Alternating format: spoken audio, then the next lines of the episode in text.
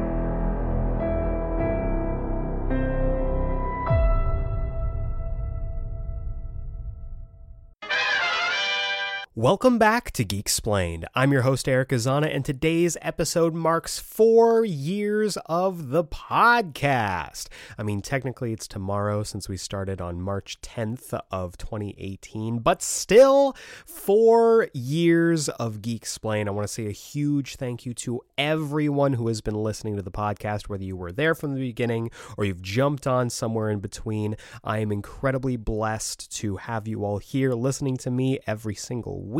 But this is not just a celebration of our four year anniversary, it's also Bat March. Bat March is rolling on strong. Uh, after last week's episode, I have seen the Batman, I have loved the Batman, more on the Batman later, but. We're not talking about film Batman right now. This episode, we're talking about comic Batman, and specifically my top five Batman comics of all time. I'm counting them down in this episode, and it is going to be a doozy. So stay tuned for that, as well as this week's comics countdown, where I'm going to chat you up about all the comics you should be picking up this week. But before we get to all of that goodness, let's check in with this week's news.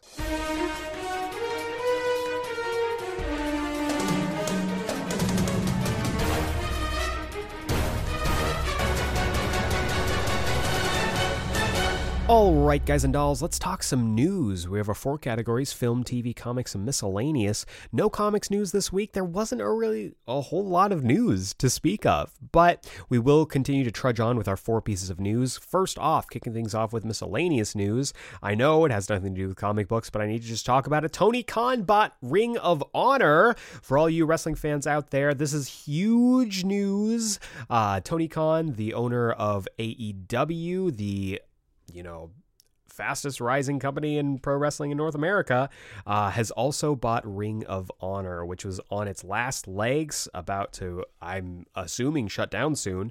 Uh, so this is a big deal. This is a big deal for wrestling. This is a big deal for that world. So I am very excited about it.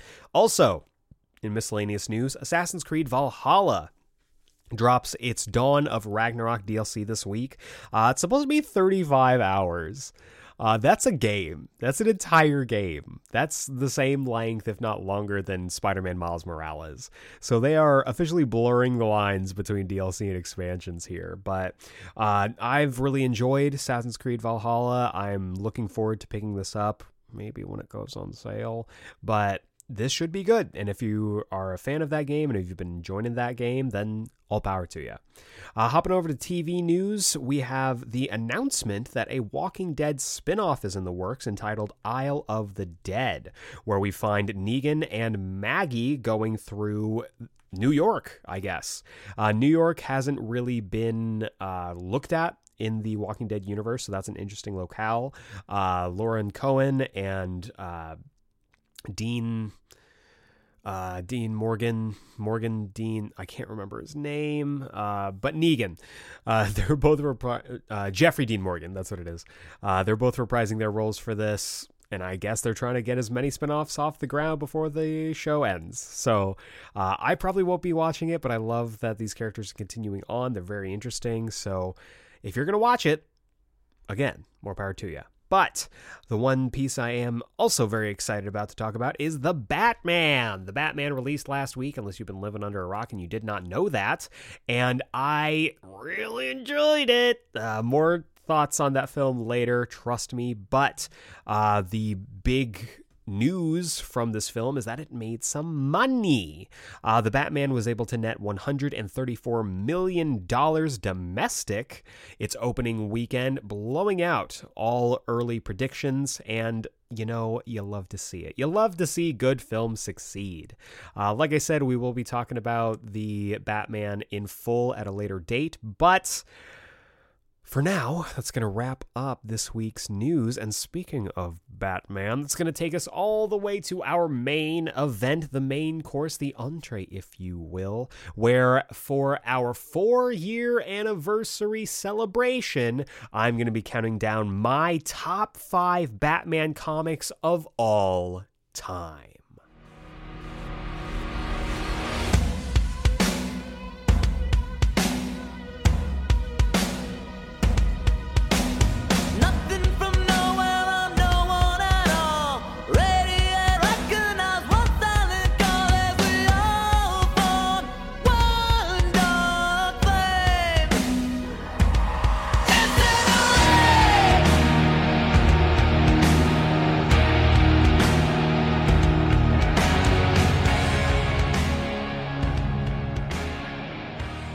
Four years. Can you believe that?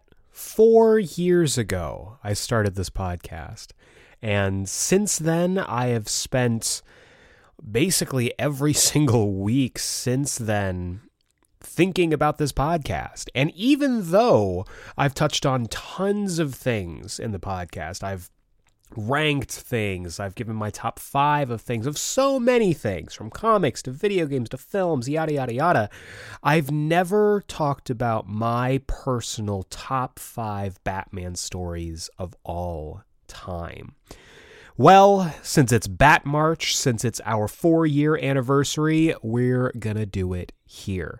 We're gonna be talking about my personal top five Batman stories of all time. We're talking comic books, we're talking from the beginning all the way till now. I have been hard at work putting this list together. It was very difficult. There was a ton of Batman comics to narrow down, and even narrowing them down to five, I still had to put in an honorable mention because I can't help it. Batman comics are pretty usually the best comics coming out from DC, and sometimes it's because they're the only comics coming out from DC. But I have never felt like I have picked up a Batman comic and come away with it without learning something, whether it's for good or for bad, whether it's you know, I learned something more about myself, whether I learned that, oh, I don't like this story. but throughout my entire, you know, time being a comic book fan, being a fan of comic books, a reader of comic books, a consumer of comic book related media, Batman has always been there. And for better or for worse, Batman is one of the most popular, if not the most popular comic book character in the world. Everybody knows who Batman is. And with with that comes a lot of Batman comics. And so I had to dig deep into my library. I had to dig deep into a lot of Batman's comic book history to come up with what I believe are my top five of all time. And so let's get into this. Uh, really quick disclaimer. I know I don't like doing disclaimers, but I feel like it should be said here. This is my personal list. This is not the objective, like, oh, this is the best period, and there any books that aren't on here are garbage. Uh, this is just my personal experience. Everybody's going to have a different top five, and if you have a different top five from mine, or if there's a book that you think I've overlooked, let me know. Uh, send emails to geeksplained at gmail.com. Uh, let me know on social media Twitter, Instagram at geeksplainedpod. I would love to hear your recommendation for what your favorite Batman comic is. Let me know. I want to get that discussion going. But Let's get into this honorable mention. I have one honorable mention before we get into the top five, and it is Batman White Knight. I'm going to be talking light spoilers for the entire uh, series. I'm going to try to stay away from some of the biggest stuff, but I am going to be talking about these books and why I love them. And sometimes, when talking about why I love something, there are spoilers involved. You can hear the sirens, the spoiler police are coming to get me. but my honorable mention is Batman White Knight from 2017, written and illustrated by Sean Gordon Murphy. This was a miniseries that took place in its own continuity as part of the DC Black Label, or at least was folded into DC Black Label when they decided, oh, DC Black Label is going to be a thing. And for me, this book was an instant classic. This was something that felt timeless. This was something that felt both somehow lived in while feeling incredibly relevant and modern today. Uh, this takes place in a Gotham that is torn apart by the war between Joker and the Batman. A Gotham that has dealt with not just Batman's war on crime, but specifically how it's changed the perception of the Batman to the greater populace, both of the upper class and both of the lower class. Now, this series uh, is special, and it's done a ton of things that I hadn't personally seen in a comic book before, like the Harley Quinn twist.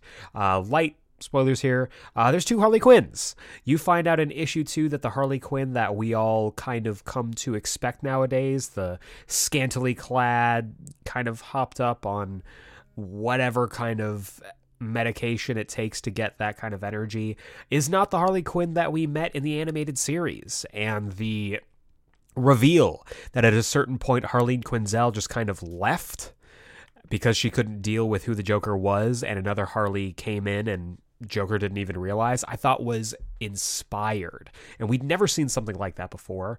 And it was the first kind of clue that this was going to be something special. Uh, the book is also extremely socially relevant digging into not just the collateral damage that Batman causes, but also the effect of a war on crime on the less fortunate when it comes to Gotham City.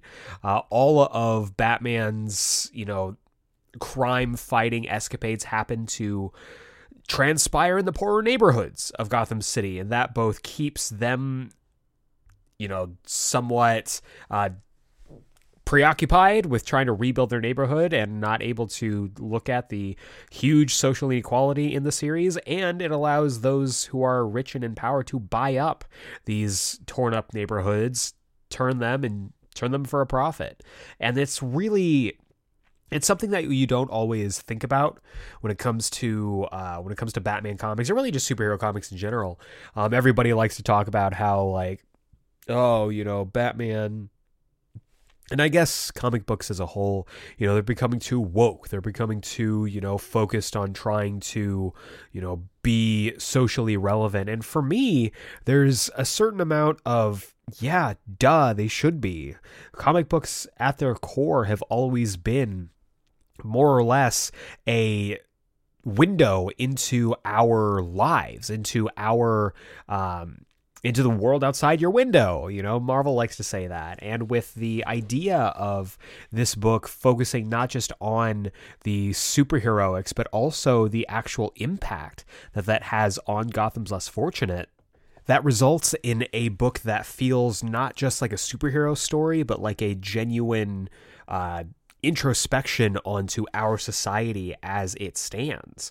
The idea of, you know, this book is that Batman is not always right all the time. I love me a flawed Batman. And even though a lot of people like to look at the, you know, the Bat God persona that was instituted and more or less crafted by Grant Morrison as great as great a creator as they are, and they are one of the best.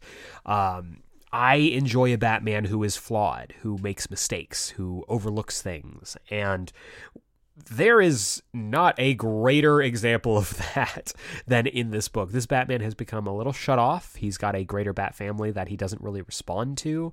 And so the plights of the ordinary folk in Gotham City are kind of beneath him, and he really does sell it that way. And so this book while feeling timeless in the in the architecture and the designs and the fact that we see at one point multiple Batmobiles from both the animated series to the films to the uh, video games. Pretty much every batmobile and every kind of design you can think of is here. Uh, it's also incredibly referential to its history to its past. Uh, the idea that this book can be evergreen while also having a certain you know through line of continuity is a very thin tight rope to, tightrope to walk and this book does it beautifully um, the also the best thing about it is that the book is still going. You know, the original Batman White Knight, I personally think is where the book is at its best. Um, we did get Curse of the White Knight, which was the sequel follow up that dealt with uh, Azrael and the fact that Bruce Wayne and the Waynes might not be as squeaky clean as they are. I know, shocker. Uh, we got the uh, White Knight Presents Harley Quinn, which I thought was a really solid, if a little rushed miniseries. And we are going to be getting Beyond the White Knight, where Sean Gordon Murphy gives his take on Batman Beyond. Uh, so this world is continuing on, and the adventure continues with this book, which I really enjoy. And if you want to pick this up, you don't necessarily need a whole lot of Batman knowledge. There is certain things that they'll mention, like Jason Todd, uh, the disparity between the first Harley Quinn, the second Harley Quinn, but they do a really good job of making sure that you, the reader, are in a good place to understand the stuff before they start throwing new stuff at you. So I really enjoy it. I think it's a great Batman read. And if you want to learn my entire thoughts on it, I did a dedicated episode to this as part of our Joketober uh, series that we did years ago. It was back in episode 79. If you want full unfiltered, spoilerific thoughts on the book. I dedicated an entire episode to it. Go ahead and check that out. But that is our honorable mention out of the way. So let's dive in to these top five books. And first on the list at number five, I have Dark Victory from 1999. This was written by someone I do not feel the need to name, with art by the incomparable Tim Sale. This was another mini series and was the direct follow up and sequel to The Long Halloween. In fact, this is basically a longer Long Halloween, where the Long Halloween was 12 issues. This one is, I believe, 14. And this book is really interesting and it goes overlooked quite often. But I genuinely think it is the true look at Gotham in its descent to madness. You know, we talk about, I always thought growing up that it was year one, long Halloween, and then we just get the Batman that we know. And I remember it was probably, probably late 2000s when I stumbled upon this book and I didn't realize that Long Halloween had a sequel. And the idea behind Long Halloween is that, you know, not only does it establish the holiday killers, the mystery there, it gives us the origin of Two Face, and we get this, you know, Batman who is full on detective noir mode. Uh, it's billed pretty much as the passing of the torch, the fall away of the old guard with the mob and the crime families into the new wave uh, supervillain era of Gotham. But I really think that Gotham's descent into madness comes in this book because the thing about the Long Halloween is that it is, tr- you know, true and really a uh, a detective noir story focused on the holiday killings.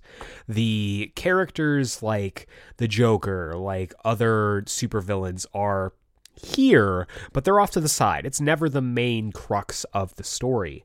In Dark Victory, they are front and center. We see the last gasps of the crime families. We see the last gasps of corruption in the GCPD and all the courts and everything. And we see the big debut of Two Face in all his glory alongside several different. Um, whether you want to talk about supervillains, costume vigilantes, uh, supernatural villains, they're all here. And I love it. Two Face gets his time to shine where the Long Halloween was much more about Harvey Dent's descent into Two Face. This one is about Two Face really taking center stage.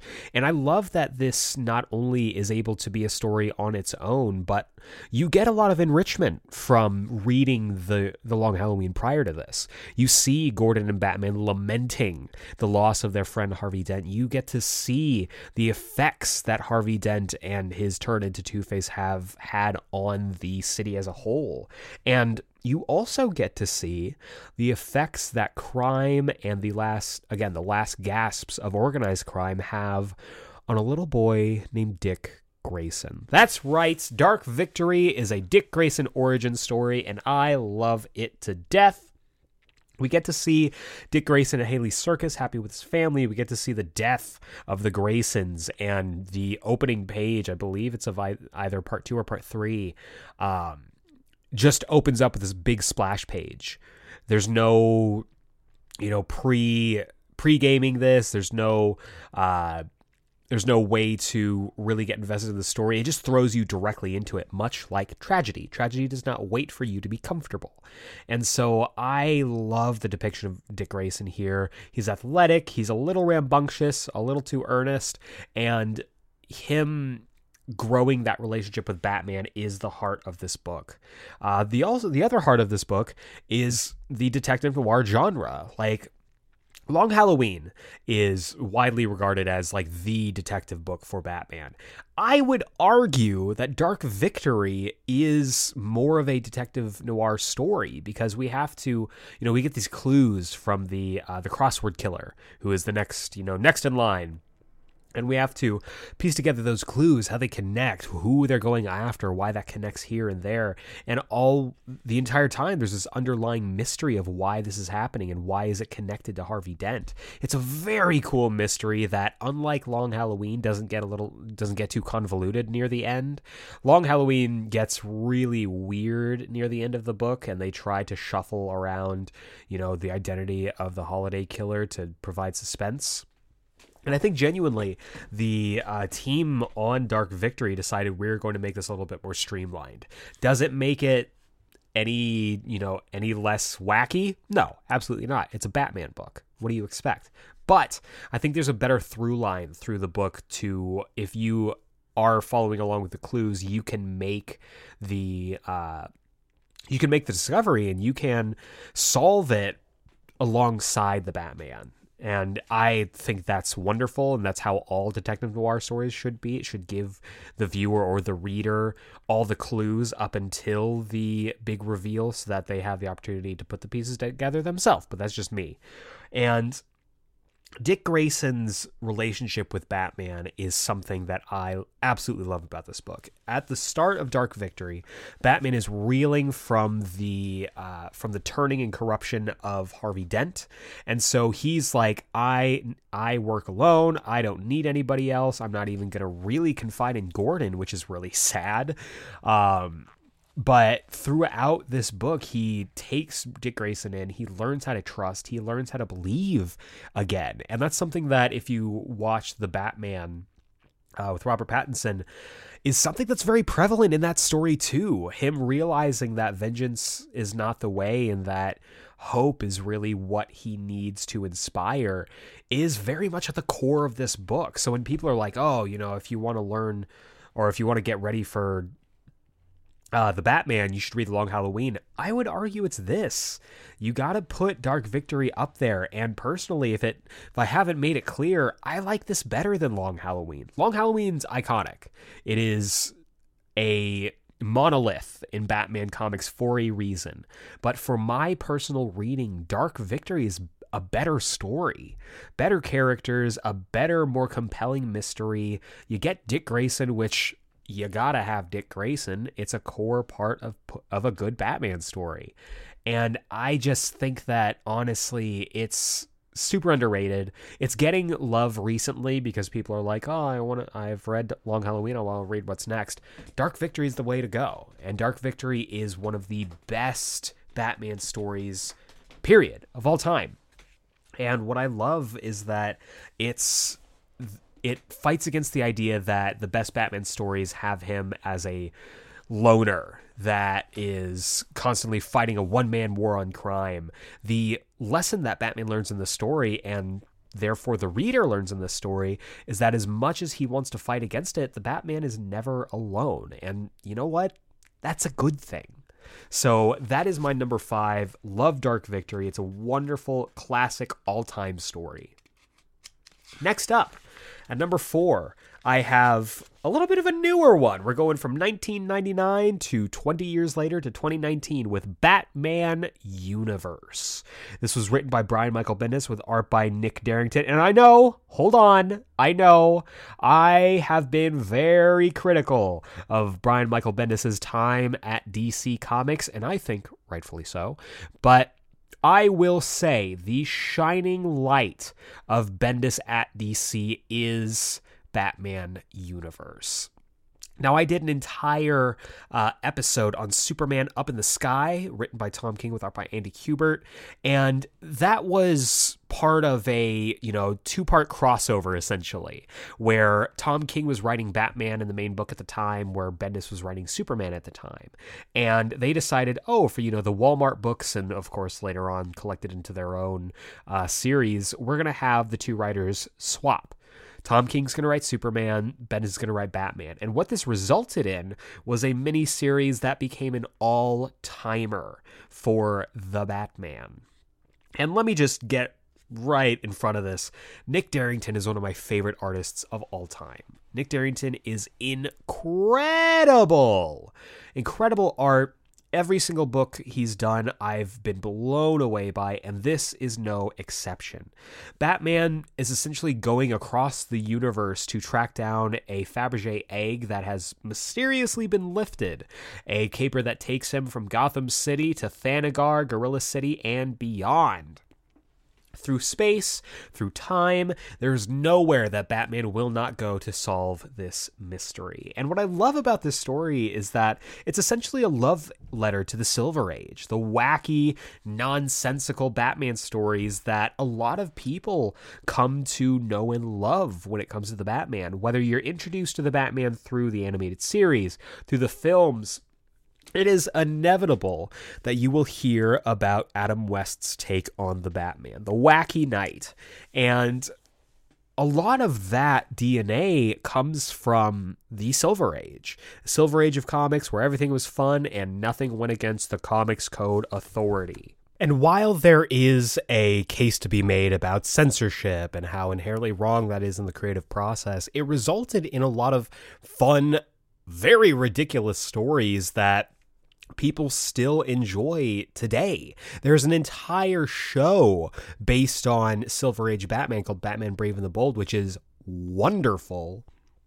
And if there was no Silver Age wacky Batman, we wouldn't have gotten any Batman that came after it. We wouldn't have gotten the ultimate anti Silver Age Batman from Frank Miller and everything that came out of that. And we wouldn't have gotten Batman Universe. Now, this story uh, deals with a much more lighthearted Batman. He is still, he's almost, I would, I would say this is the closest that we've gotten to like a DCAU Batman when it comes to the brevity, the humor, while still being super deadpan about everything. There's a moment when uh, him and Green Lantern are on Dinosaur Island, and he mentions like, "I love dinosaurs," and Hal Jordan's like, "You have you love dinosaurs? He's like, I have a dinosaur in the Batcave. And it's like, oh yeah, he just he, he loves dinosaurs. And I love stuff like that. And speaking of that, we get a killer supporting cast. Batman goes across the universe and he doesn't go alone. We've got Green Arrow, we've got Green Lantern, we've got Nightwing, which is my personal favorite chapter of the story. We see him interact with people like Jonah Hex, the Hawks, all manner of DC superhero and villain is opened up in this story, and Batman goes on an odyssey trying to solve this mystery.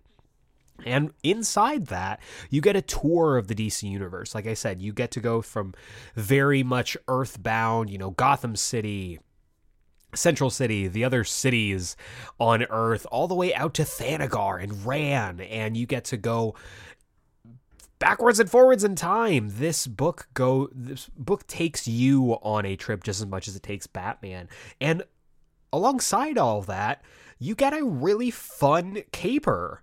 I wouldn't say it's like a detective noir mystery like the last book, but you get this fun little caped caper that you try to solve like what what is the purpose of this Fabergé egg? Why is it so important and why is someone going all across the universe to try and keep it away from Batman?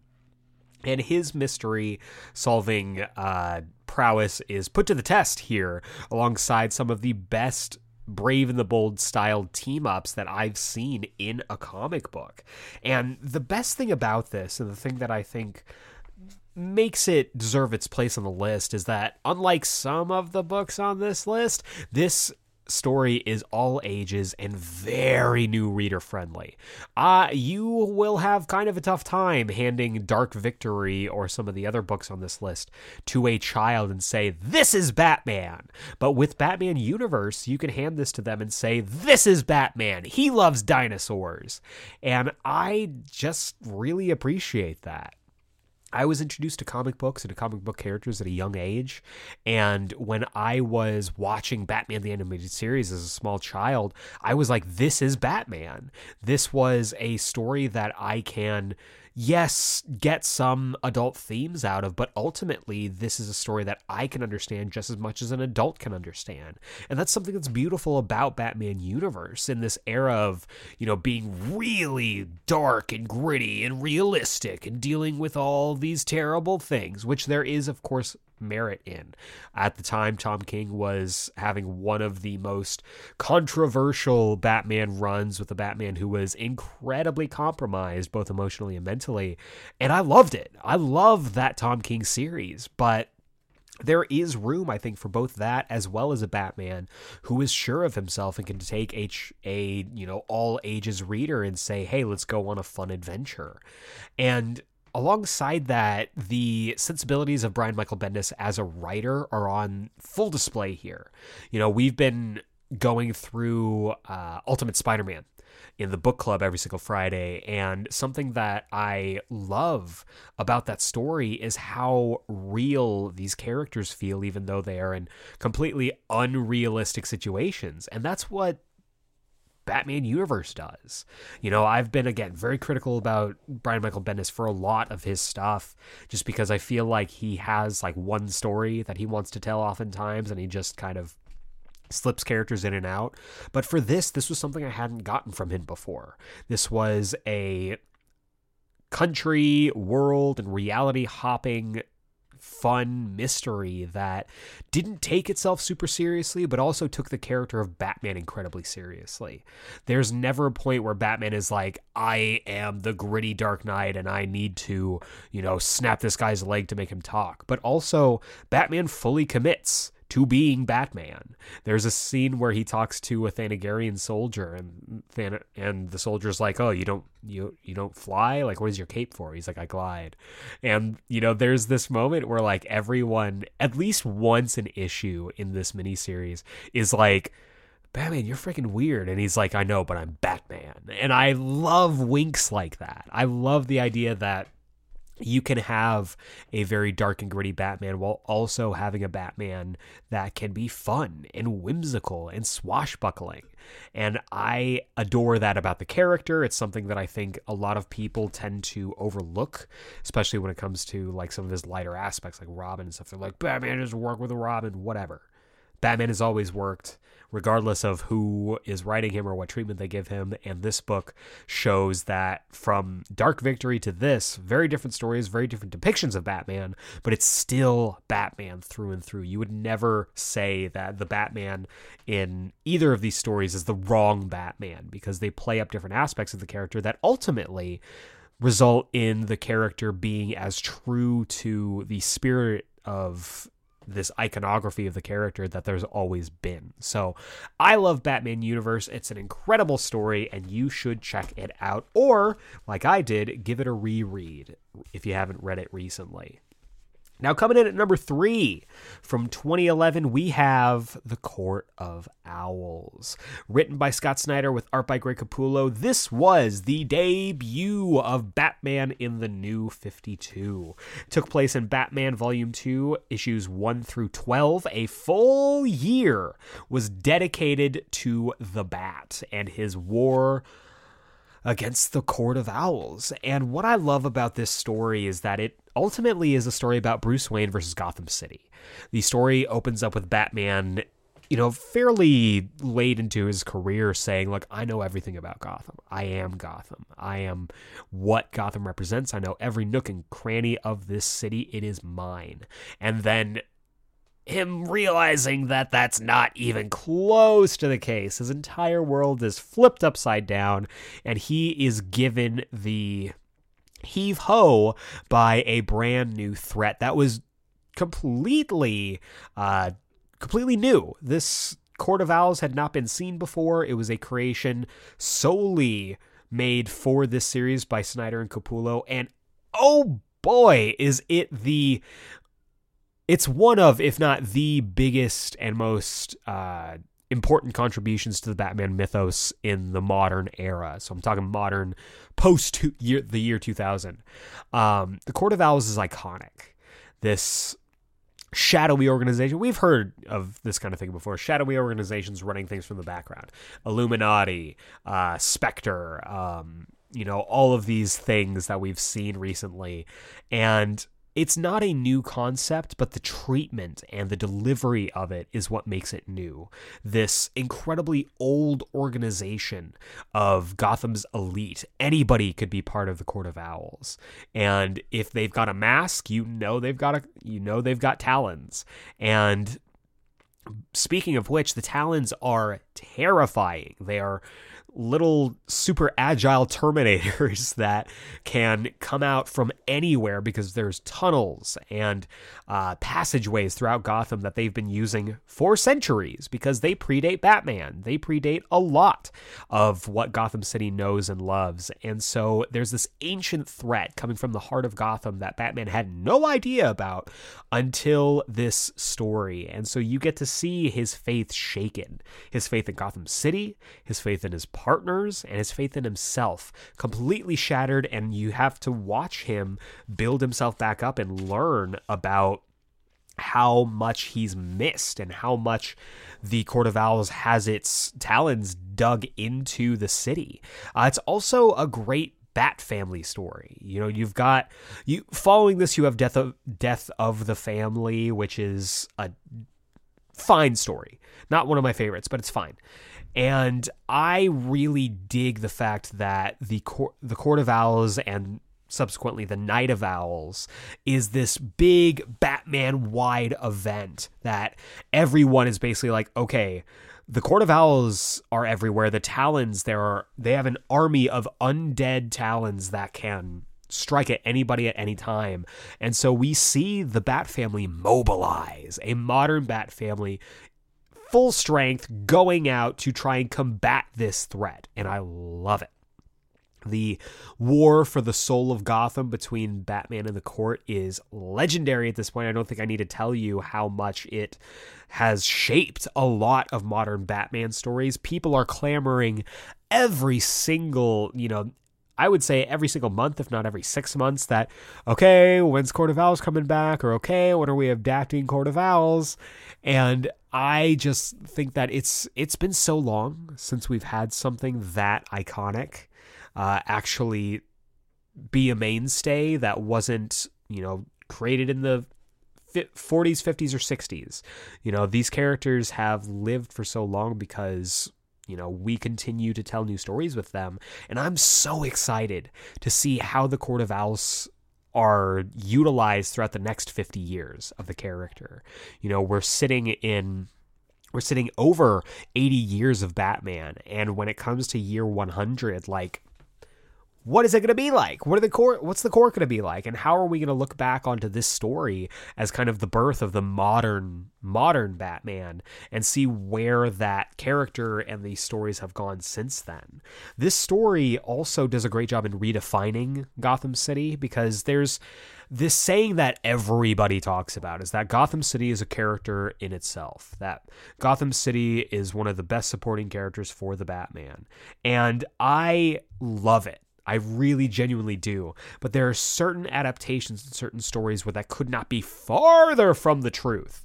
In a lot of stories, both on the page, on the screen, on your TV, in video games, Gotham City is just a city.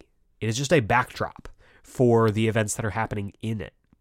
In this story, we get to see the idea of Batman of Batman being, you know, of the city and Gotham City is not just a character in the story, Gotham City bites back. The history of this city is on full display. The almost you know biblical reckoning that is supposed to come upon the city through the court and through their talons is stuff that you'd look at in you know Shakespearean tragedies and I love that this was the first out of the gate story for the New 52. New 52 has gotten a lot of shit, rightfully so for a lot of it. But one thing that it did supremely well was that Snyder Capullo run. Everything about that run, everything, including and almost especially super heavy, uh, is iconic and it's fantastic. And even if it's not your favorite Batman story, it's up there. I myself do not have it in in my you know top two, but it is top five regardless of any era, regardless of any time period. Court of Owls is an all timer, and it is going to be an all timer for a long time to come, which I absolutely adore. And because of that, because of its instant success, it has been adapted a lot actually. Um, the court has been adapted in gotham in that show. The court has been adapted for uh, video games. It's coming up. The latest batman video game gotham knights which i am supremely excited about is going to be adapting the court of owls just without batman. And the court story has been adapted as well in animation. The DCAMU, or the DC Animated Movie Universe, uh, adapted this story in multiple parts. And the court has spread its influence throughout the comics. You know, the Parliamentary of Owls, showing off different. Um, different uh, timelines where people became owls or people became talons. You know, Dick Grayson Talon is a huge deal. And right now in the Suicide Squad book, Talon is a major character in that story. So the Court of Owls are going to be sticking around for a long time, and it all stems from this story. Some of the most inventive Batman book one of the most inventive Batman books I've ever read. Um, something that not only played with Batman as a character, but also the mythology of Batman and the mythology of Gotham City. It is a classic, and it is something that is going to be around for a very long time. So that is my number three. Absolutely love this book. But as we get into the home stretch here, we're talking about all timers. We're talking about the best of the best. We're talking about books that will stand the test of time and you can hand to anyone and say, This is Batman. This is the Batman. And I think for this next pick at number two, we're going to have to go back, back, back in time, all the way back to the far flung age of 1987 for Batman Year One written by Frank Miller, art by David Mazzucchelli. Uh, this took place in Batman Volume 1, issues number 404 through 407. Four issues. Four issues to tell the definitive origin of the Batman. And you know what? They pulled it off. I have said before on another podcast, Comics Collective, go check them out, that I believe personally I like Zero Year more than Year One but there is no disputing that year one is an all time classic. And it stems a lot from the viewpoint of the creator. Frank Miller has done a lot of things. Frank Miller has written a lot of comics, some good, some very, very, very, very bad. But at this point in 1987, he was coming off of uh, The Dark Knight Returns. He was coming off of Daredevil Born Again.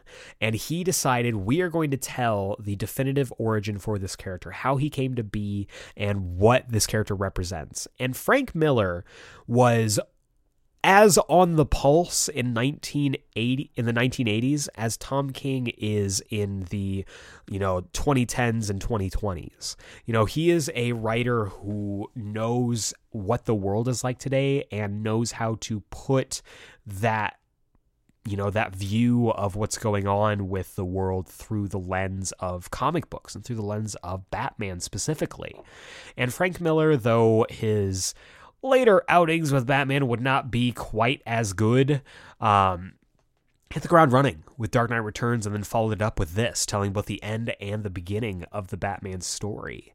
And what I just adore about this is that it's not just a Batman story.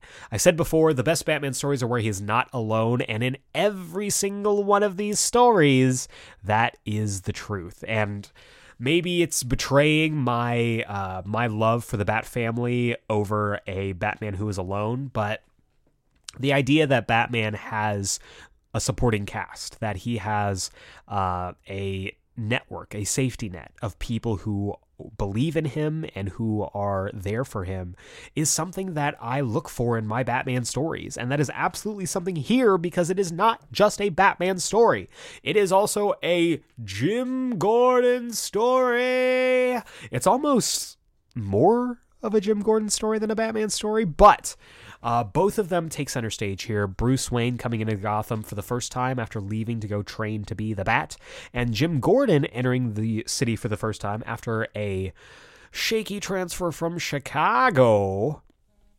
And the intertwining of their stories is fantastic. Uh, Jim learning about the corruption and learning how to fight it. Batman learning about himself and learning about how to strike at the f- the heart of the criminal element, going after the mob, going after the crime families. I love gritty, grounded, realistic stories that pit superheroes against the mob. I there's something about it that I really, really dig and I really adore.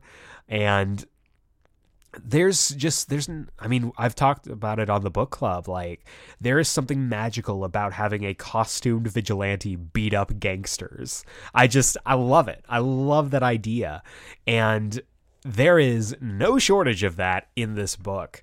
Uh, the book has what I believe to be one of the best world building that any Gotham City or any Batman book has done. Gotham City is a character in this story. Gotham City has a beating heart, whether it's in the slums, whether it's in the high rises, whether it's in Wayne Manor, or whether it's in the GCPD headquarters. You feel the almost oppressive weight of Gotham City's corruption. And you get to watch two men try and battle against it.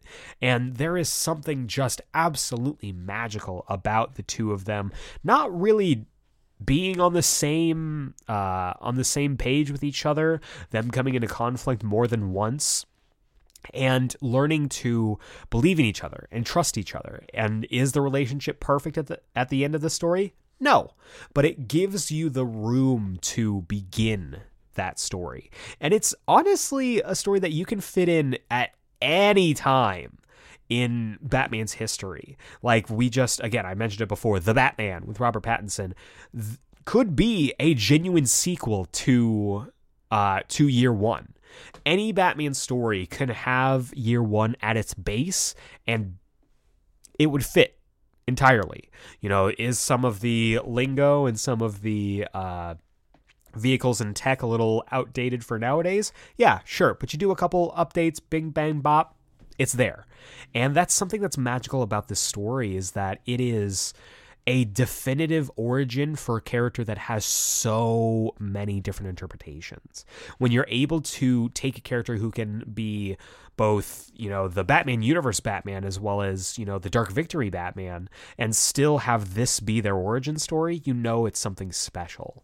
You know that you've got something that is going to last and something that is going to uh be part of the lexicon when it comes to Batman stories from now until, you know, we all burn up to a crisp when the sun dies. Uh, I adore the also the gritty, grimy 80s aesthetic. You know, I talked about how, you know, you may have to update things here and there, but I'm a sucker for that kind of like neon uh neon splashed noir uh neo noir type of sensibilities and there is all kinds of that in this story going from the you know trash ridden streets of the slums throughout Gotham City and into, you know, the high rises of Gotham's elite, the crime families that believe themselves untouchable until Batman blows up a wall and gives them this terrifying speech while they're trying to have dinner. Uh, I love it. I absolutely love the story. And the story has, in essence, become this uh, this prime example of a fallible Batman. I already talked about it. I love a Batman that is flawed, a Batman that makes mistakes. This Batman is still learning things. He goes out for the first time and is scaring absolutely nobody. And I love that. I love that he makes mistakes. I love that he is still learning. And that's something that I loved about the year one story, which was very close to getting on this list. Um, but every single story that has taken place following the story has a little bit of this story's DNA in it.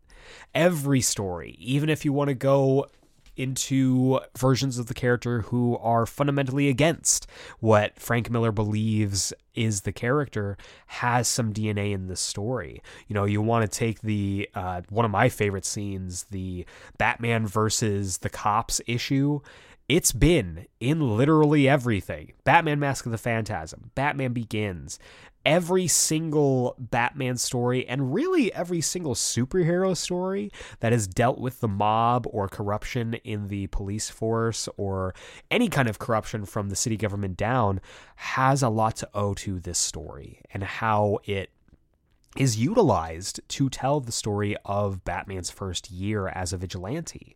We also get to see um, uh, clues put forth for the uh, for the larger story going forward. The thing that I love about origin stories is that though you can get pretty wacky on how you get there by the end of the story it in some respect resembles the version of the character that you know and love and by the end of the story yes you know it's not super fun Batman palling around with, you know, Robin and Nightwing, but it is a version of the character that I know and love. It is a version of the character that I identify with. And when it comes to Batman stories, how I how much I can invest in the character of Batman has a big impact on how much I enjoy the story. So, Batman Year 1 is worth the hype. It is absolutely one of the best Batman stories of all time. But for me, for my money and my personal opinion, it's not the best. The Batman comic that I have at my number one, the Batman comic that I believe for me is the best Batman story of all time, took place in 2011 and it is entitled Batman the Black Mirror. Written by Scott Snyder with art by Jock, this took place in Detective Comics number 871 through 881, 10 issues, and for me, it's a perfect Batman story because it does it does it all. It's got your big old punch 'em ups. It's got human drama and it's got a detective noir story. That just so happens to feature a fallible Batman who makes mistakes and is not alone. Because it's Dick Grayson Batman, baby! I don't care if people are like, oh, that's not fair, it's Dick Grayson Batman. Dick Grayson is Batman. Dick Grayson was Batman for a good long while, and so he has already installed himself. He's already got the resume. He's already got the pedigree. He is just as good a Batman as anybody who has ever donned the cowl. Period, bar none. And this story, which for a lot of people is one of the definitive Dick Grayson Batman stories, if not the definitive Dick Grayson Batman story, also features, just like in year one, a Jim a Jim Gordon story. This story takes everything that I love about the previous four places in this top 5 and melds them together into what I again believe is the perfect Batman story. Dick Grayson is dealing with a fallout of becoming Batman, of dealing with, you know, the supernatural nonsense and the height of or the growing rise of genetic manipulation in Gotham. He's also dealing with a super villain auction. Um and has to sneak in wearing some other guy's face. So there's espionage, there's Silver Age tomfoolery, but there's also very dark subject matter. People die.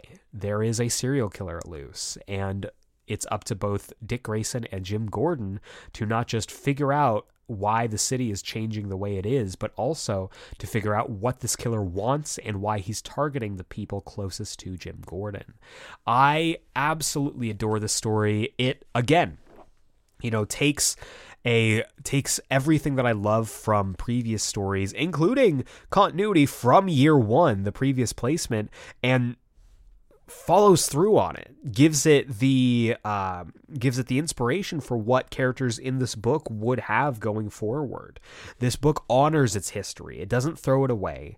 This is a book that is cognizant of its continuity and i love that. I'm a i'm a lore and continuity nerd and i love when i can you know look at a character's choices and think okay that makes sense with this that happened before. But at the same time while having a firm grasp of its history, it also revels in the dangers of uncertainty. The ending of this story is anything but conclusive. It is incredibly ambiguous, and all of the uh, inciting incidents, all of the twists and turns have layers on top of them that make you, as the reader, believe Am I looking at this through the right lens? Am I watching this through the correct perspective? And in that, it's a wonderful reread. I've read it almost a dozen times at this point and every single read I come away from it with something different. And a lot of that has to do with the fact that part of this book is straight up psychological horror. It is a book that absolutely loves to turn these characters on their heads, have them re-examine everything that's going on with them while also taking characters who you may not be super familiar with and giving you an inside look into what makes them tick so that you do understand them and you do get invested in them. It's a wonderful look at characters in the scope of the legacy of Batman. And if any book is not just not so much beholden to, but honors the legacy of the icon that is Batman, that is Gotham City, and everything that comes with it, it's the Black Mirror. Pure and simple. What I also love about this is that this book is kind of um, it's more or less seen as like the last stand of the previous DC universe before the new 52. This is one of the very last storylines before the big reset happened with Flashpoint. Obviously, um, if you actually read the stories, uh, Go- uh, Gates of Gotham is in fact the last uh, Dick Grayson Batman story. But if you wanted a big ol' send off that takes the previous uh, DC universe and represents it with as much care and you know well-crafted storytelling as possible batman black mirror is that story it is iconic It is a wonderful read. It makes you think. It is a story that you can solve if you have if you pay attention to all the pieces, and it's just a damn good Batman story. Taking a character like Dick Grayson who is not necessarily known to be the world's greatest detective and putting him through the lens of a detective story. It's something that anytime someone asks me, okay, I want to get into Batman or I want to read more Batman comics, my first question is, have you read Black Mirror? And if not, that is the book I always recommend. And I love it so much that again, I already did an episode on it. I did a full scale episode on this. Is one of my favorite episodes I've ever done on the podcast, and it was episode 148. Full spoilers going through the entire story. If you want to learn my full, complete, uncut, uncensored thoughts on that, you're going to want to go with that episode, episode 148. Again, one of my favorite episodes, one of my favorite books. Uh, Batman Black Mirror rules. It's just the perfect Batman story. It's got high stakes, it's got incredibly intimate personal drama, and it is, for my money, the perfect Batman story. And that's it. That's my top five Batman comics. I have been a fan of Batman for a very long time, and getting to reread these comics was just an absolute delight. I love Batman. I think he is, though sometimes a little oversaturated when it comes to comic book media, there is a reason that people love to see Batman stories and love to read his comics because a lot of times they are the most compelling comics on the shelves. And I'm sure that as we go along here, there will be more Batman stories. There will be more iconic Batman tales. And the Batman, as one Grant Morrison once said, will never die. Ooh, welcome back to this week's Comics Countdown for the week of March 9th, 2022. This is the segment of our show where I talk about all the comics that I think you should be picking up this week, whether it's at your local comic book shop, on Comixology, or however you get your comics. These are the ones I think you should definitely take a look at. But before we get into this week's books, because there's a lot, we got to take a look back at last week's books with the Geeksplained pick of the week of last week. And for me, it was very tough. There was a lot of good comics that came out, but ultimately I gave it to Batman Killing Time, written by Tom King, art by Dave Marquez. Um, you know what? I wasn't expecting to love this issue, but I loved it. I absolutely adored this. Um, you know how much I love heists and the way that this was set up as very much a heist issue. I just I adored it, and maybe it's my the Batman bias going on right now, but it's Bat March. I can't help it. But that's last week's books. This week we've got 1, 2, 3, 4, 5, 6, 7, 8, 9, 10, 11, 12 books. So let's go ahead and dive into this. First off, Devil's a double feature of Devil's Reign with Devil's Reign Moon Knight number one. This is written by Jed MacKay with art by Federico Sabbatini. And all the devil all the devil's reign books have been really good. So i'm expecting nothing less from this. Let's go ahead and dive into the synopsis here. After being arrested by the Thunderbolts as part of Wilson Fisk's crackdown on costumed heroes, Moon Knight is now a prisoner in the high tech Myrmidon, surrounded by hostile guards and many of the very criminals he helped put away. Mark Spector must fight for his survival, but Moon Knight's quest for justice doesn't end just because of a little light incarceration. Yeah, so this sounds really interesting. I love. I always love when Daredevil gets sent to prison, so I'm excited to see what happens when Moon Knight gets sent to prison. And in the second part of our Devil's Reign double feature, we have Devil's Reign Superior 4 number 3, written by Zac Thompson with art by David Tinto. And this has been very interesting. I don't know what I expected this book to be, but it has been completely not what I expected, but I've been really enjoying it. So let's go ahead and dive into the synopsis here. The Fantastic Four are no more. Long live the Superior Four. Stranded in the multiverse, Otto Octavius must swallow his pride and submit to a truly inferior creature in order to be saved. Now only one question remains. Can he regain the trust of the Superior Four and repair the fabric of the multiverse without erasing himself from existence in the process? Yeah, the whole multiversal aspect of it I wasn't expecting for this book, but I'm really enjoying it. I'm excited to see how this all wraps up. Next up, we have a brand new number one. This is Trial of the Amazons number one, the big Wonder Woman event for this year. Uh, it's being written by Becky Cloonan, Vita Ayala, uh, Michael Conrad, Stephanie Williams, and Joelle Jones, with art by Joelle Jones, Elena Casagrande, Laura Braga, Skylar Patridge and this is this has been highly anticipated. Um, all the Wonder Woman and Wonder Girl books have been making their way towards this, so we are going to get a big blockbuster Wonder Woman title. Let's go ahead and dive into the synopsis here. After the events of Nubia and the Amazons, the dangers of Doom's Doorway have found their way to man's world and garnered the attention of not one, but all three Amazonian tribes. The Bana-Mighdall consider it to be a weakness in the current regime and have decided to return to the shores of Themyscira to stake their claim over the island.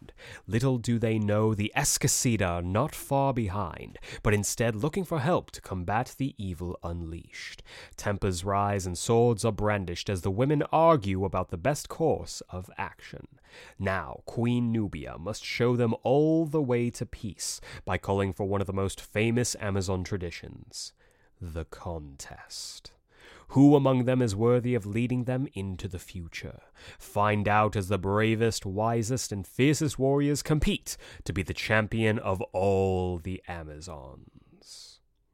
This is going to be a big deal. Uh, high stakes. We don't know who's going to come out of this as the champion. And I think that's really cool because we've got tons of contenders. We'll just have to see how this shakes out. Next up, we have Hawkeye, Kate Bishop number five. This is written by Marieke Nijkamp with art by Enid Balam. And I've been loving this book. I'm really kind of sad that this is it. I'm sad that this is the last issue, but I've been loving it so far, and I'm excited to see how it concludes. Let's go ahead and dive into the synopsis here. It all comes down to this Kate, Susan, and Lucky have to shut down Resort Chapeau once and for all. And to do that, they have to follow the circus of crime into the very last place Kate ever wants to go home. Don't miss this fantastic Hawkeye finale. You will have such a good time. Bold, bold words, but I'm excited to have a good time, and I sure hope that this book delivers. Next up, we have Captain Carter number one. This is written by Jamie McKelvie with art by Marika Cresta. And I'm excited about this. I love the concept of Captain Carter. I loved her in What If, and I'm excited. I'm give me more Peggy Carter always. So let's go ahead and dive into the synopsis here. Woman out of time. A reality where Agent Peggy Carter took the super soldier serum is turned upside down when the World War II hero is pulled from the ice where she was lost in action decades before. Peggy struggles to find her footing in a modern world that's gotten a lot more complicated. Cities are louder, technology is smarter, and enemies wear friendly faces. Everyone with an agenda wants Captain Carter on their side, but what does Peggy want? And will she have time to figure it out when mysterious forces are already gunning for her? Prolific comics creator and designer Jamie McKelvie teams with rising star Marika Cresta to tell an unforgettable Captain Carter story for a modern age. So I'm not sure which version of Captain Carter this is going to be. If it's going to be an adaptation of the What If, if it's going to be a previous Captain Carter like we saw in the Exiles book, or if this is just a brand new Captain Carter. But either way, I'm here for the ride. Should be a really fun time. Next up, we have Thor number 23. This is written by Donny Cates with art by Nic Klein. And this seems to be the conclusion for the God of Hammer story arc, and I am very interested to see how this wraps up. Let's go ahead and dive into the synopsis here. God of Hammer's finale. It's the final chapter in Thor's brutal war against the god of hammers, and after a horrific and tragic loss, Thor is more determined than ever to finish the fight once and for all. But can he triumph without Mjolnir at his side? Either way, by issue's end, Thor's life will be irrevocably changed. It's promising big changes. Let's see if that pays off. Next up, we have the Good Asian number nine. It's been forever since we have had a Good Asian issue, and we are in the home stretch. This and the next issue are the final two issues of the series. I've loved it from start to finish. Cannot wait to pick this up. Uh, of course, written by Pornsak Pichetshote with art by Alexandre Tefenkgi. I love this book. Let's go ahead and dive into the synopsis here. Mysteries are unspooled and answers are finally revealed until our detective makes one more shocking discovery in this penultimate issue of one of 2021's most critically lauded books yeah, the book's been incredible. I'm excited to see one more shocking twist. Uh, we'll just have to see what it is. Next up, we have Strange Academy number 17. This is written by Skottie Young with art by Humberto Ramos. And I'm very sad because I found out this book is ending soon. Um, I think next issue is the last issue, and that makes me incredibly sad. But I've been loving the ride. I love Strange Academy. It's an incredible book that more people should be reading and talking about. So let's go ahead and dive into the synopsis here. Careful what you wish for. An ancient evil, Gaslamp, has targeted Strange Academy. But what is this creature really after? Calvin's caught in this mess, and he could lose everything. Using magic always has a cost, and Strange Academy's been racking up a gnarly bill. But when will that bill finally come due? Yeah, I've really been waiting to see the other pin drop when it comes to you know the cost of magic because they've been really hammering that home ever since the Jason Aaron and Chris Bachalo run of Doctor Strange. So I'm really excited to see how that ends up paying off for the entirety of Strange Academy. Next up, we have Detective Comics number 1056. This is written, of course, by Mariko Tamaki with art by Matthew, or and Matthew Rosenberg with arts by Amancay Nahuelpan and Fernando Blanco. And I keep saying it every week. Detective Comics, one of the strongest books at DC. Um, I'm very excited to see how how this ends up continuing. We are in Act Three of the story. Cannot wait to pick this up. Let's go ahead and dive into the synopsis here. The Tower, Part Ten slash House of Gotham, Chapter Ten. The Scarecrow stalks the tower. Dr. Jonathan Crane, who recently terrorized Gotham City during Fear State, is but one of many villainous inhabitants of Arkham Tower, jockeying for position as leader of the hostage situation unfolding before everyone's eyes. But with security down, Huntress, Nightwing, and Harley Quinn are no longer quite so outnumbered. Here come Batwoman, the Batgirls, and Tim Drake to the rescue. Can the Bat family save the innocent civilians caught in the crossfire? And that's not the only help arriving on the scene. On a mission to kill the source of his trauma, the boy's aim squares solely on the Joker and the Batman, two sides of the same coin that have, in his mind, caused him and the city nothing but pain. Plus, Batgirl, a villainous run in, and another step toward disaster for Jim Gordon.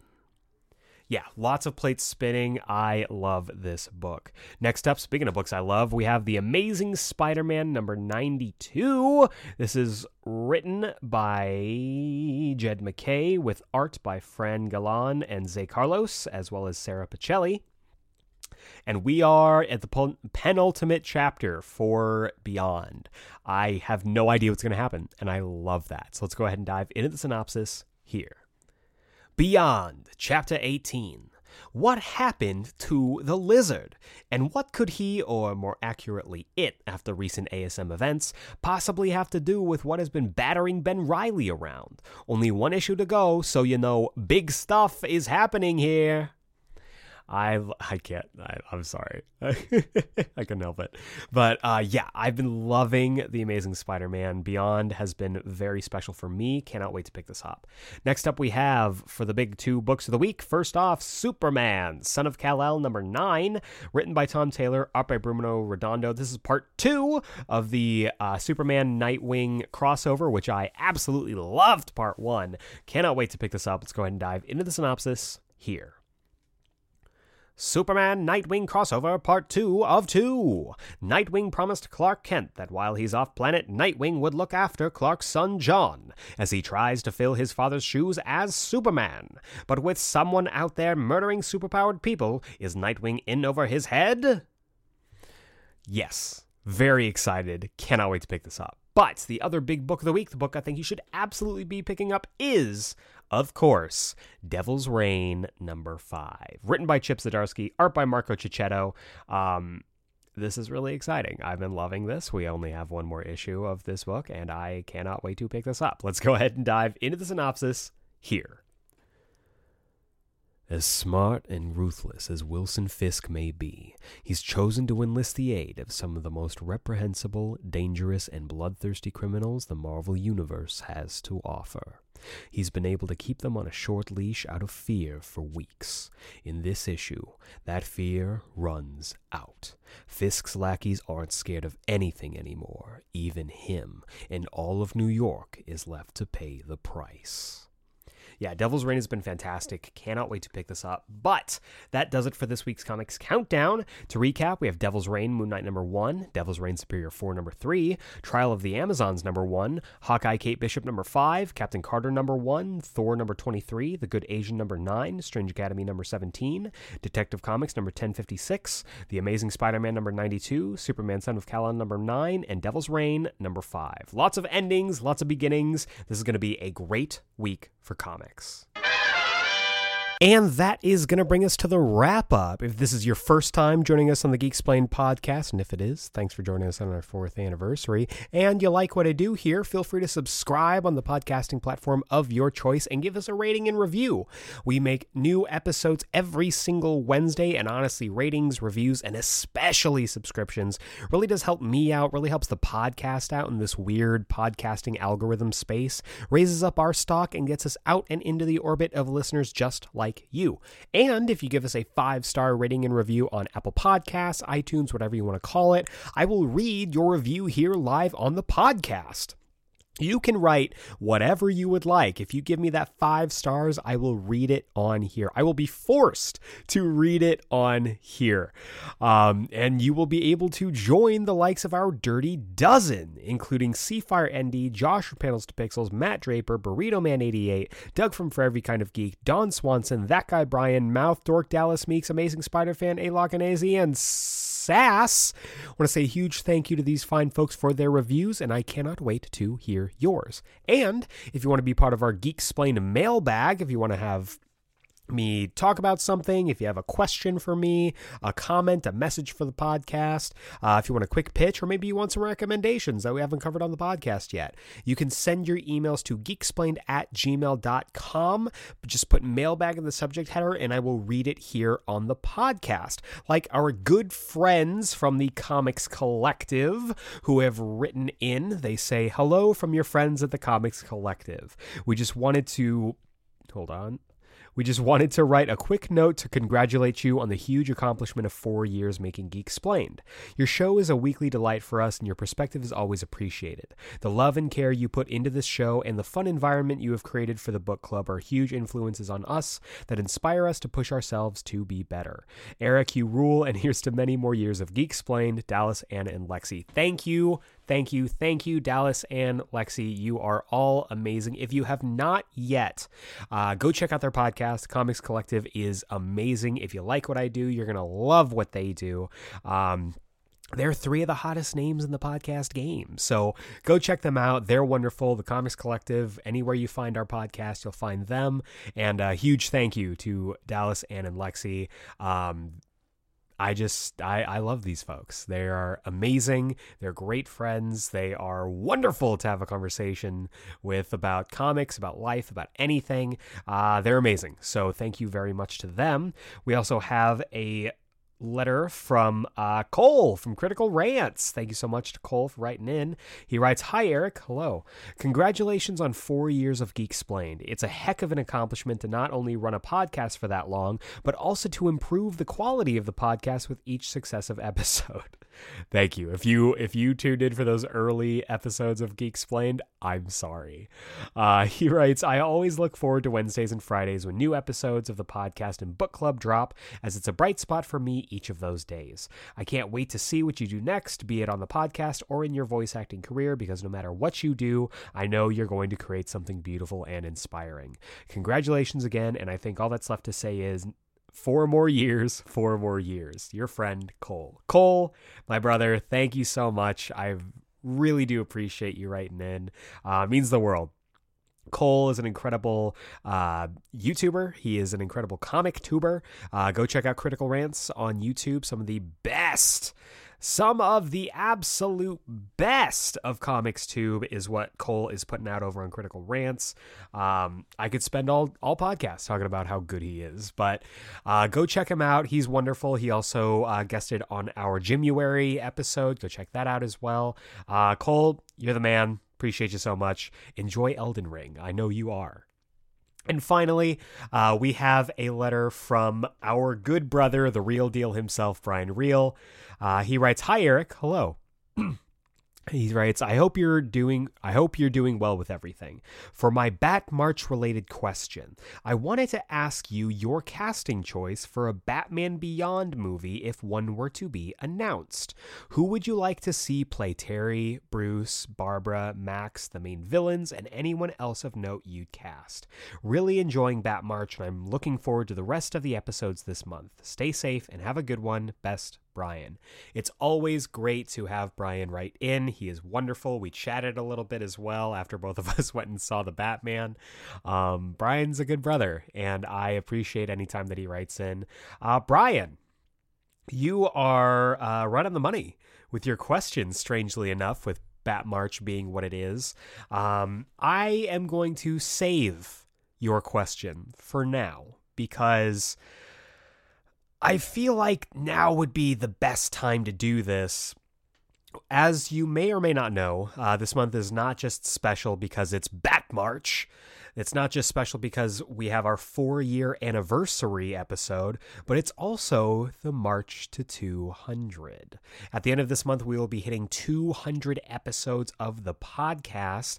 And here I can exclusively announce that our 200th episode, just like our 100th episode, is going to be another Pitch It. But this time, I'll be pitching my version of Batman Beyond, a Batman Beyond film that I have been thinking about and you know, visualizing and working towards for a very long time. So uh, tune in for that at the end of this month, at the end of Bat March. It's going to be our big old 200 episode where I will be answering Brian's email and I will be giving my casting choices as well as my pitch for a Batman Beyond movie. Brian, I hope that's okay. I hope you let me just hold off for just a little bit because I promise the payoff will be worth it. I know I it's probably not good to just guarantee quality, but you know what? After 4 years, that's just what we do here. But uh, thank you so much to the Comics Collective, to Cole, to Brian for writing in. I really genuinely do appreciate any time you guys write in. I read everything you send me, and I will always take the time to talk about comics because that's what this podcast was made to be a conversation about comics, a podcast for nerds by a nerd. So I am very grateful to anyone who interacts with me on this. And if you want to interact with me further, if you want to follow up with the podcast, if you want to vote in polls that decide future episodes, uh, you can follow us on the social medias, Twitter and Instagram at Geeksplained Pod. That's at Geeksplained P O D. And once again, if you want to write into the podcast, uh, just send your emails to geeksplained at gmail.com, put mailbag in the subject header. I will read it on here. And that's going to do it for this week's episode. Uh, this is four years. It's kind of huge. I'm really just blown away by the support we've gotten over the years. I'm blown away by the just just the response like even as simple as getting a little message from uh, someone who you know has either sent me a dm or you know sent me an email of just like hey your podcast is cool. Like that means the world to me. And we are everywhere now. I'm just i'm looking at the analytics here. We are in so many countries. It's kind of crazy. Uh, we've got of course our main base in the us but we've also got listeners in the uk in france in ireland Canada, uh, Vietnam, in Israel. We have listeners in Kuwait. We have listeners in Belgium and in Germany. We have listeners in Egypt. Like, that's crazy to me. And I cannot thank you enough for making this uh, one of the best parts of my week. I absolutely love getting to make this podcast. Um, I love that I've been able to consistently keep up with it for four years. Uh, consistently keeping up with something is tough. Um, but thanks to you all, thanks to your support, we've gotten to 400 or 400. We've gotten to maybe someday, uh, four years and almost 200 episodes. I cannot thank you enough. Um, you've also given me some great support through, like I said earlier, uh, your ratings and reviews on iTunes. We have 20 ratings. We are a five star rated podcast, and that is all thanks to you folks. Um, I really genuinely do appreciate it. Uh, the podcast has been a shining light in some very difficult years where I've been able to, you know, dive deep and talk about stuff that matters and that I'm passionate about, and sometimes even go on rants that I'm sure no one asked for, but it you know makes me feel better to talk about it so uh, once again thank you so much to everyone who has been with me on this ride whether you were there from the beginning whether you jumped on in between uh, I love you guys. Thank you so much, you guys and gals. And it means the world that you keep tuning in every single week. Uh, tune in this Friday for our next installment of the Geeksplained Book Club. Big stuff on the way. We are diving into volume 10 of Ultimate Spider Man alongside my amazing friends, Malcolm Russell Nelson and Jacob Brown. And as for next week, uh, we're going to be diving into a review. Not just any review, a full spoiler filled review of The Batman. Tune in for that next week in part three of Bat March, and I won't be alone. I'm going to have two amazing guests for what we're calling the Dark Knights of the Round Table. Table, table, table, because it's. Batman's Dark Knights, and it's a roundtable discussion. You get it, you get it, you get it. So tune in next week for that. I, alongside my wonderfully sensational guests, uh, will be doing a full spoiler filled review on the Batman, same geek time, same geek channel. But for now, for Geeksplained, this is Eric Azana. Thank you so much, genuinely. Thank you so much for listening. Happy four years. I I'm not going to cry. I'm not going to get emotional. I really genuinely do appreciate you listening to the podcast. Uh, stay safe, and we will see you next time.